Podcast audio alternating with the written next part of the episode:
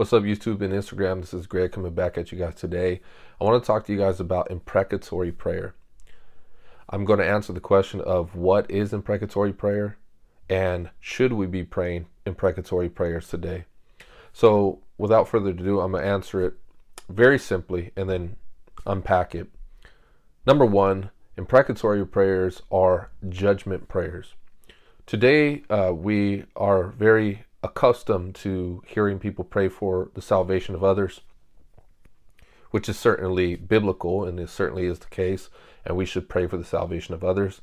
We see examples of this in Romans chapter 10 um, and Romans chapter 9, where Paul says he has unceasing uh, anguish and continual sorrow for his own people, and his prayer to God for the Israelites is that they may be saved.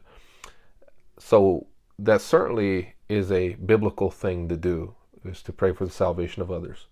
That is to say that we pray for them to come to Christ and come to the saving knowledge that they may obtain eternal life.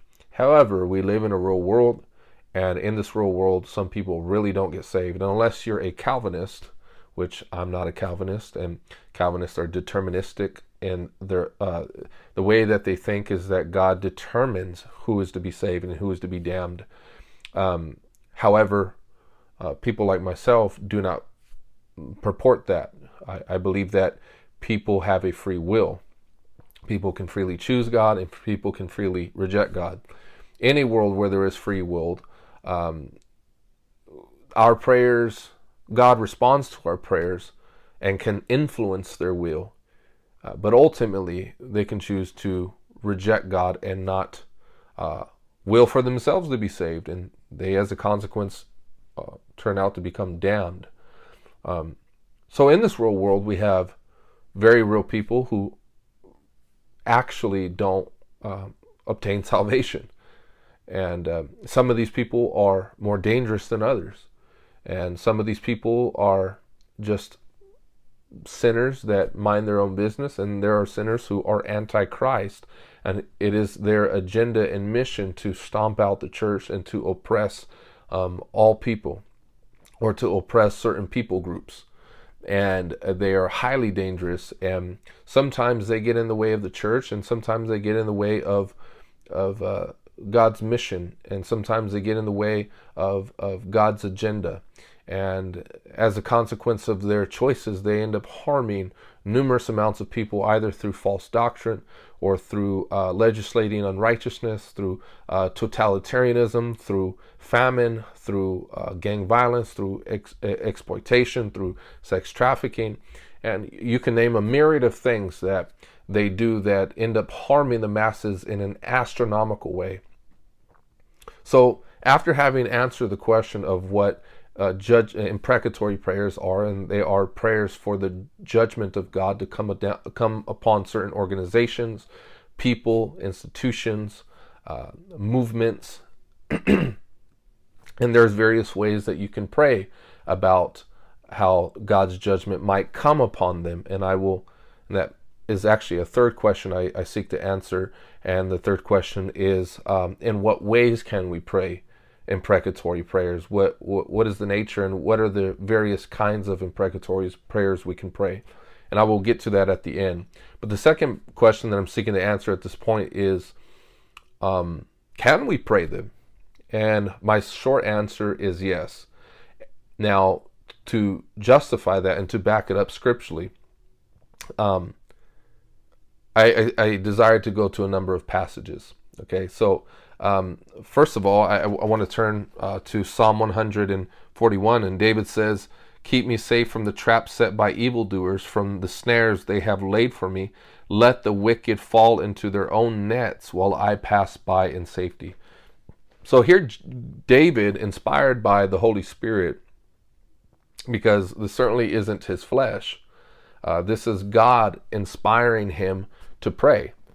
And uh, he prays in verse 10 in the 141 uh, 41 Psalm, uh, let the wicked fall into their own nets. And so this is an example of an imprecatory prayer, praying down the judgment of God.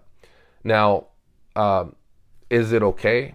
Well, we see one example of this, and there's actually a number, there's various of passages all throughout the book of Psalms that gives us warrant to uh, believe that this is in fact a biblical thing. Now, some might um, at this point say uh, that is just Old Testament. Um, we have no biblical basis to pray uh, imprecatory prayers in the New Testament, considering the fact that Jesus says, pray for your enemies. Now, I want to say this parenthetically. Um, I think it could be, I think the case can be made that there are certain persons who are your enemies, but not necessarily the enemies of God. Uh, the now I'm not here to, I'm not prepared uh, to defend that here. Uh, that I think would be would require another video. But uh, nonetheless, I think the case could perhaps be made. And if that is in fact the case, it turns out that there are people who are your enemies, perhaps not on the account of righteousness, perhaps not on the account of, of you being or standing for Christ, but perhaps because of an altercation. Uh, maybe you got in the flesh one day, and these people aren't particularly your most pleasant neighbors, and maybe they popped your tires or uh, maybe they egged your house, or uh, maybe they just give you ugly looks, and maybe they've even keyed your car. I'm not entirely sure. Um, I'm just throwing out examples out there. Uh, and and they turn out to be your enemies. They're not your friends. They're not your wife. They're not your husband. They're not the church. They're your enemies. Um, that doesn't necessarily mean that they're enemies of God. That doesn't necessarily they're out to extinguish the church. That doesn't necessarily mean they're out to massacre the people of God and bring uh, the the uh, church militant, uh, the Church of Jesus Christ, to an end. And so I would like to make a delineation to say that there are certain people that are the enemies of God, and there are certain people that are your enemies. And uh, we certainly are to love all people, but love God is love, and God also brought judgment upon Sodom and Gomorrah. God also brought judgment upon the uh, those in the days of Noah, but nonetheless, God is love. So I don't think this is mutually exclusive to say that um, to pray for judgment is an unloving thing, because ultimately our love is for God. Our love is for the innocent, the oppressed, and it is a cruelty to not expect for there to be a change, or there would be a cruelty for uh, justice to not go forth. Shall not the judge of all the earth do right? Okay, so um, now it is also a New Testament practice. We see in Luke 18, verse 1, Jesus spoke a parable to them unto this end that men ought always to pray. And in the parable, he gives the example of the importunate widow who continues to go to the unjust judge. And um, the theme is importunity in prayer, but the context is prayer for judgment. The Bible says that she had gone to the unjust judge asking for uh, the judge to avenge her of her adversary. Now, contextually speaking, Jesus is all, is instructing his apostles to pray in such a fashion that would suggest uh, justice for the elect of God who cry to him day and night. And it says God will see to that he avenge his elect. He, he, he will see to that he gives justice upon those who, who are persecuting the elect. And he will do it speedily. However, when the Son of Man comes to the earth, shall he find faith and I believe it's First or Second Thessalonians. The Bible says it is a just thing uh, for God to afflict those who are afflicting you. He will afflict our enemies and give us relief at the appearing of Jesus Christ. Okay, so uh, there's also the book uh, in the book of Revelation where the prayers of the saints are ascending to the throne of God as as incense, and the angel takes the incense and the bowls and pours out uh, plagues and and I believe uh, plagues uh, upon the earth and uh, this represents God's judgment. But God's judgment is in response to, to the prayers of the people. In addition, you have the souls, of the blood of the saints crying out, "How long, O God, will you avenge us of our enemies?" In the case of uh, the Apostle Paul, he prays, uh, he he uh, he administers uh, a curse against the sorcerer who was blinding the proconsul in the book of Acts and uh, a blindness came upon him for three days or upon, upon him for a season, if I'm not mistaken. And so these are New Testament examples where the Apostle Paul didn't bless him, the Apostle Paul cursed him. And the curse uh, had come as a result of the judgment that was upon him. Uh, Paul, we can say uh, Paul activated that judgment, so to speak the judgment was there, but he and he activated it, if you will, by his declaration of of, of uh, the pronounce the pronouncement that he made against this man. And so, with that said, I believe that there is sufficient biblical evidence to suggest that we should be praying, um, perhaps not all the time, but at least some of the time, be praying for judgment upon our enemies, prayer, uh, judgment upon those that are in government that are executing unrighteousness and, and oppression and uh, wickedness and are uh, oppressing the masses and are seeing to it that the Church of Jesus Christ be uh, utterly obliterated. Um, it, it, it, warrants, uh, it behooves us to pray these uh, sort of prayers. And now, the the last question I was I desire to answer, and it, it is in what ways can we pray for the judgment of God uh, to come to our enemies? We see in First or Second Samuel, if I'm not mistaken, David uh, prays to the Lord. He weeps on the Mount of Olives, and it says, "O Lord, throw the counsel of Ahithophel into confusion." Uh, the Bible talks about uh, in the book of Psalms praying that uh, the nations would be brought into terror. Uh, there are examples where uh, the psalmist prays that uh, the wicked fall into their own snares. Uh, there are examples of uh, the psalmist praying that uh, judgment would come upon their heads and they would be recompensed for their deeds.